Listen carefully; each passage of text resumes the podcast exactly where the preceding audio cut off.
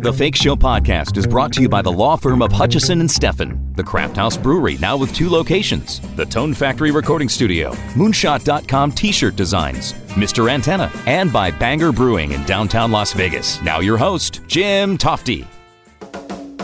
My friend Nick DiPaolo is a 30 year stand up comedy veteran and actor who has appeared on Jimmy Kimmel, Conan, several comedy roasts, plus Inside Amy Schumer, The Sopranos, and twice nominated for an Emmy for his writing on The Chris Rock Show. And in the midst of this pandemic, he is doing a live streamed stage show here in Las Vegas this weekend.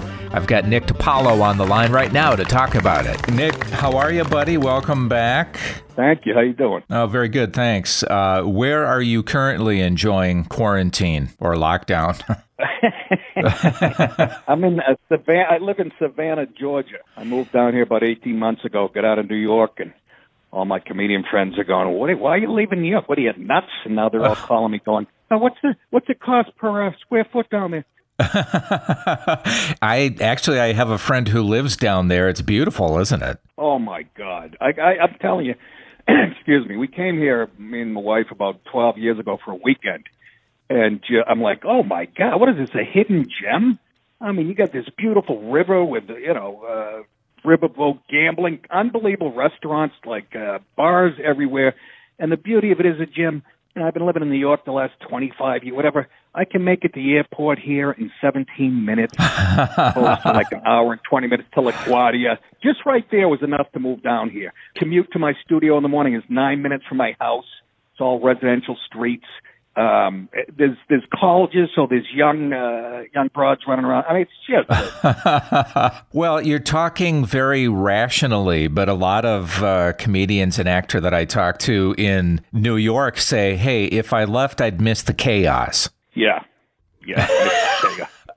I'm so sick of hearing it. You know, they, New York. Even when I was living there, I'm like, they always go, "Oh, how can you live there?"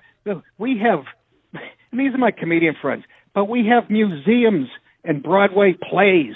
And I go, how many museums have you gone in the last ten years? Uh, none. but you, but you have them.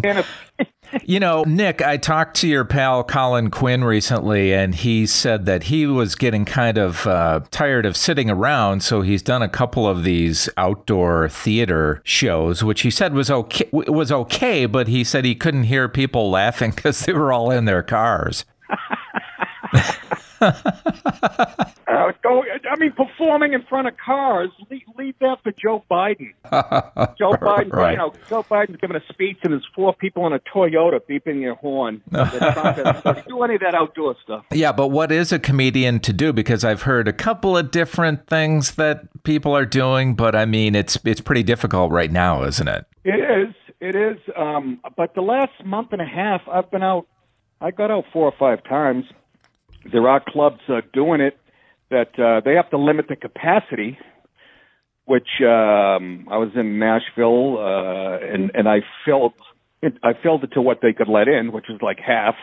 Right. Same with Huntsville, Alabama, and there was no social distancing going on. They were sitting on each other's laps and making out. You know, I love this stuff. Explain to me this uh, this live stream thing you're doing from here, from Las Vegas. It's a three camera shoot. Where are you doing it, and how are you doing this? We're doing this at the Plaza Hotel and Casino this Saturday night. I'll be there Friday, but Saturday night we're streaming the show live. Um, we brought in a crew and uh, people can watch it at watchlivenow.com. Watchlivenow.com on uh, on Saturday night, November 21st. So there'll be a live audience in the room, like 250 people, and I'll it, it streams out to the world. I have a lot of fans who say, "Hey, you never come to Montana, you know, you never come here." I get people in England and Ireland that say, "Why don't you come to London?" And so now yeah. they can actually watch me perform live, and it's not a special. It's just a night of comedy with me. So, which is even better because when you do a special, you kind of structure it and you try to, I, you know, when, when I'm just doing a comedy on a Wednesday night or whatever, you have no idea where I'm going. It'll be unpredictable. I, I get quite a following from my podcast now. People have had enough of this baloney, so um, if you're easily offended, please tune in because I want to make you cry. The podcast is great. I am a fan. And you, when you started it, before you started it, did you go to any of the big dogs and ask for advice? You know, guys like friends of yours like Joe Rogan. Well, Rogan gave me advice. Yeah, about seven, eight years ago when I first started, I was, I was, there was no visual component. I, I wasn't on YouTube. It was just being put out on iTunes and stuff. But I had a paywall and Rogan says, "No, you have to put it out there free to make the show grow." And I said, "That's easy for you to say, Joe. Seventy million dollars of Fear Factor money." right. uh, but he was right, you know. He, I, I, you know, but it, it, it served its purpose. Now, in its current form, uh, on YouTube, I mean, I found a manager named Tommy Nicky who knows how to market. He knows how to hire people who know technology. And sure enough, we get on YouTube and we added a hundred thousand uh, followers in like ten months. Uh, but now YouTube's cracking down on me and whatever.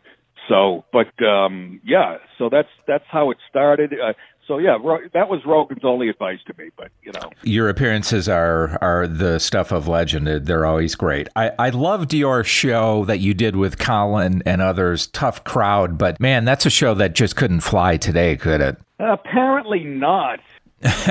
like we could find a place for it. But yeah, you can't you can't speak the truth. Um, if they don't agree with you, they're going to shut you down. But I have faith that we will come through. Um, but yeah, that show even today when I do a live show, people come up to me. I'm talking young kids, people in their twenties.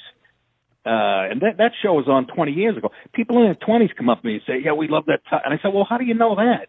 And they're like, we found it on the internet. You know, that's how good it was. It, uh, you know, say, why don't you bring that back? And you know, whatever. And they don't understand that.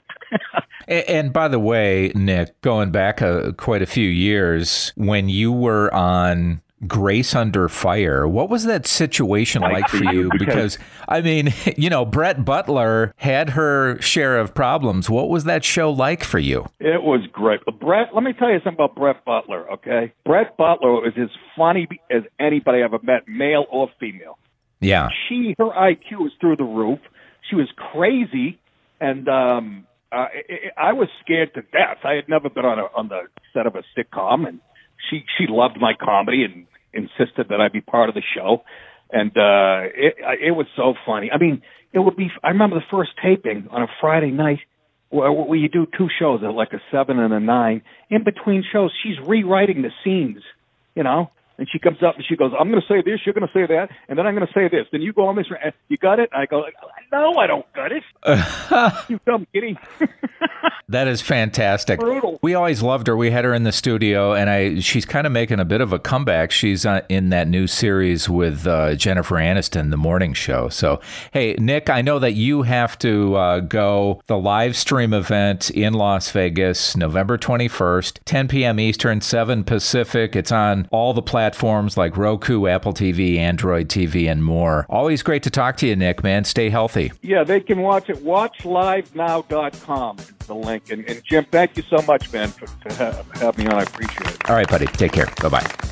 This I've got to see. And once again, Nick's special is on WatchLiveNow.com. And that does it for this episode of the Fake Show podcast. I'm Jim Tofte. Thanks for stopping by. I'll see you back here next time. Listen to The Fake Show anywhere on SoundCloud, Stitcher, iTunes, and thefakeshow.com.